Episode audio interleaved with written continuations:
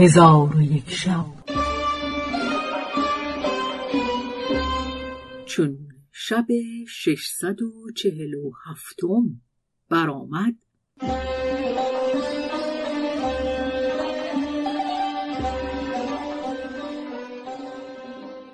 گفت ای ملک جوانبخت اسلامیان در میان کافران به موی سفید همی مانستند.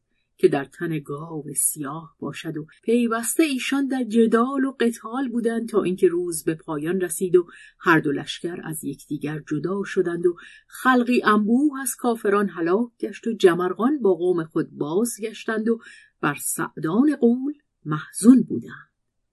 کشتگان قوم را تفقد کردند و کمتر از یک هزار بود.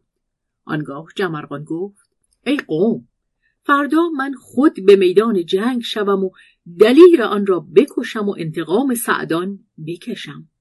آنگاه اسلامیان خوشدل و شادمان به خیمه های خیشتن بازگشتند.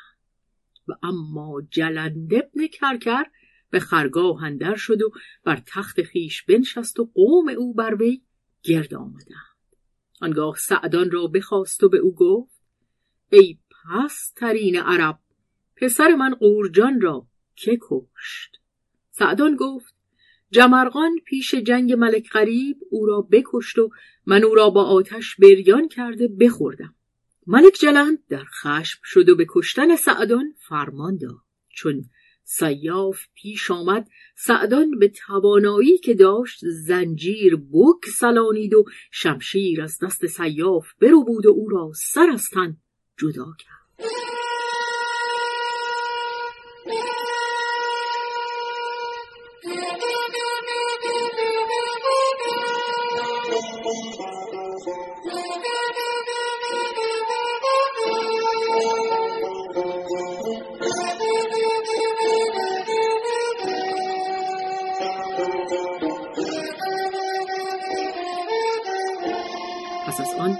قصد جلند کرد. جلند خود را از تخت به زیر انداخته بگریخت. سعدان روی به حاضران گذاشته بیست تن از خاصان ملک را بکشت و آنگاه روی به کفار گذاشته. همی زد و همی کشت تا از میان خیمه های ایشان به در آمد و قصد لشکرگاه مسلمانان کرد. چون مسلمانان آواز کافران بشنیدند با خویشتن گفتند شاید گروهی به یاری ایشان برآمده اند و ایشان مبهوت بودند که ناگاه سعدان در رسید. مسلمانان از آمدن او سخت فرحناک شدند و جمرغان را جان تازه در رسید و او را سلام کرد و مسلمانان نیز تهنیت گفتند. مسلمانان را کار به دینجا رسید. و اما کافران با ملک جلند به خرگاه بازگشتند. ملک به ایشان گفت ای قوم به آفتاب سوگند که من گمان نداشتم از هلاک سالم بمانم. اگر این قول مرا می گرفت هر آینه مرا می خورد ایشان گفتند ای ملک ما کس ندیدیم که مانند این قول دلیر باشد.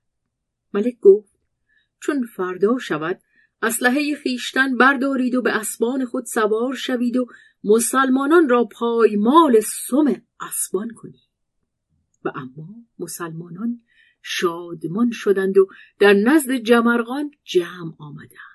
جمرغان به ایشان گفت به خدا سوگند که فردا کافران را یک سر هلاک کنم و چونان تیغ بر ایشان بنهم که عقول حیران شود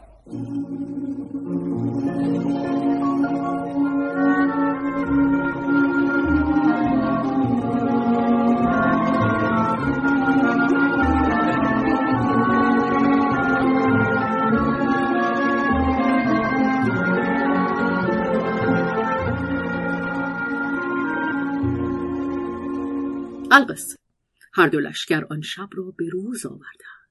چون آفتاب برآمد آن دو گروه سوار شدند و صفها بیاراستند.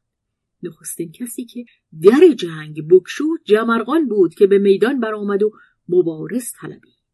جلند خواست که با قوم خود به جمرغان حمله کند. ناگاه گردی برخاست و جهان تاریک شد و از زیر گرد تیغهای هندی و نیزه های خوتلی بدرخشید و مردانی چون شیران گرسنه پدید شدند. چون هر دو لشکر آن گرد بدیدند از قتال باز ایستادند و سواران به تحقیق خبر فرستادند.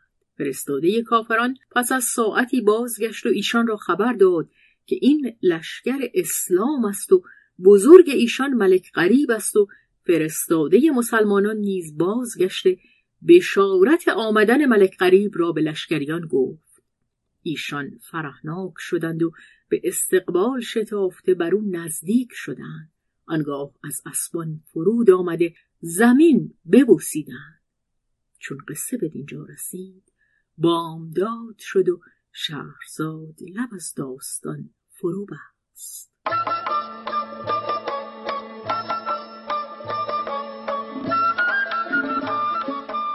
قصه گو شهرزاد فتوهی.